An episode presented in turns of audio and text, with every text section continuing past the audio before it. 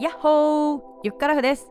宇宙が恋する歌声の秘密。4回目の配信始まりました。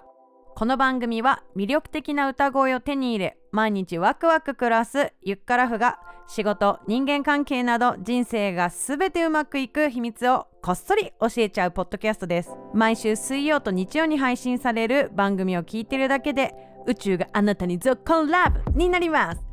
さて今回は自信と収入アップ魔法のアウトプット術の秘密をお届けします。セミナーやレッスンはたくさん受けてるけど全然身につかない。自分に自信がないので習った内容を発信していいか不安。資格を取って肩書きは増えていくけど貯金は減っていく。あなたはいかがですか？耳が痛いっていう人心の中で。Put your hands up はい。まずアウトプットって何ぞやって方もいるかもしれないので説明しますね。アウトプットの本来の意味は出力することです。それを分かりやすく言うと話したり書いたり行動したりそういうことになります。反対語は入力するを意味するインプット。インプットは読んだり聞いたりすることです。これは分かりますよね。まあ、私たち日本人は義務教育の9年間一方的な一方的なごめんなさいね。詰め込み教育されてますからね、まあ、ただインプットで終わらせると全く意味ないからね。このインプットした後にアウトプット。アウトプットすることが本当に大切です。さらにアウトプットの後にもう一つ大事なことがあるので最後まで聞いてほしいんだけどその前にまず私の話を例えにしますね。と私は小学校の頃から歌うことが大好きでした。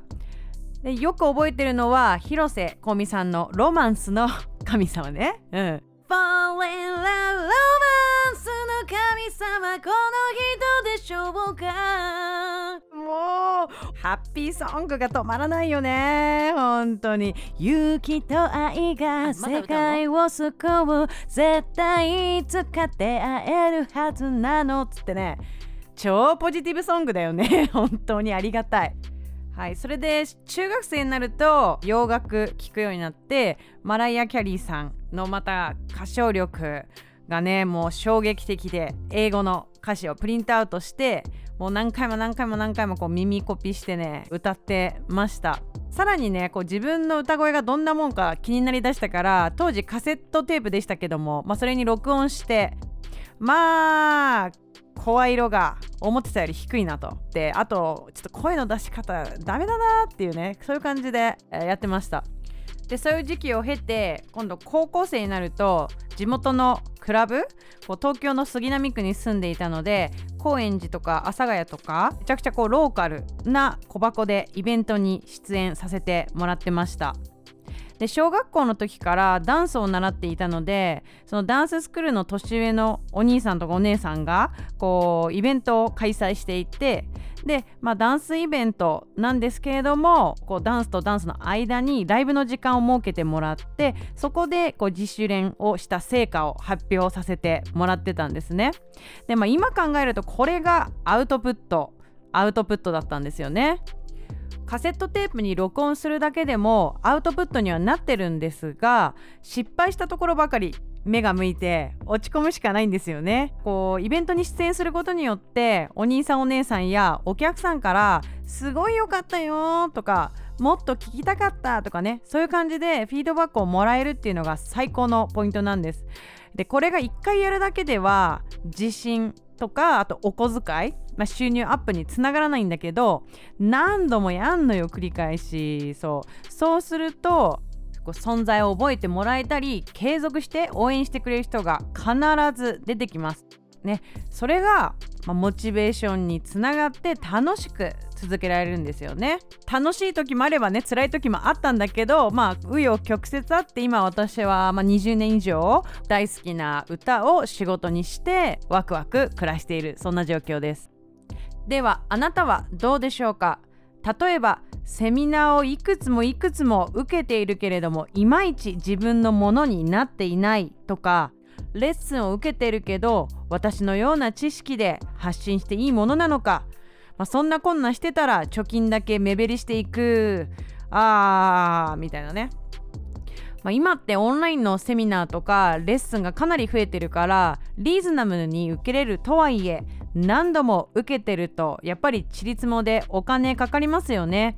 だからこそアウトプットまあ書くことが得意なら Twitter やノート話すことが好きならポッドキャストイラストが描けるならインスタグラムなど。まあ、ここで今回の秘密自信と収入アップ魔法のアウトプット術なんですけれどもフィードバックをもらえる環境を作れば自信がつくし長期的に収入も増えていきます。もう今はとっても便利で誰でも無料で簡単に発信できますよね。なのでまず1回発信をしてみてください。それを続けていくといいねやコメント熱量がある人は DM をくれて応援してくれます。フィードバックをいただく機会を増やせば自信と収入がダブルでアップします。発信したらこの番組でもシェアしたいのでぜひ教えてください。はいということで4回目の配信いかがでしたでしょうか？この週末横浜の森の中でメディテーションの合宿に参加してきました。でそこでもう本当にまた新しい発見ワクワクすることがたくさんありました。この番組でもどんどんシェアしていきたいと思いますので楽しみにしていてください。ということで今回のエピソードが面白かったと思ったらぜひ番組のサブスクリプション登録をしてください。サブスク登録するとエピソードが配信されるたびにスマホに自動的にダウンロードされます。また番組の感想は Twitter で「ハッシュタグ宇宙恋」ひらがなで宇宙。漢字で恋をつけて投稿してください。なおポジティブな感想のみ受け付けています。はい。大事だよねポジティブ。はい。ということで次回もお楽しみに。ゆっくらふでした。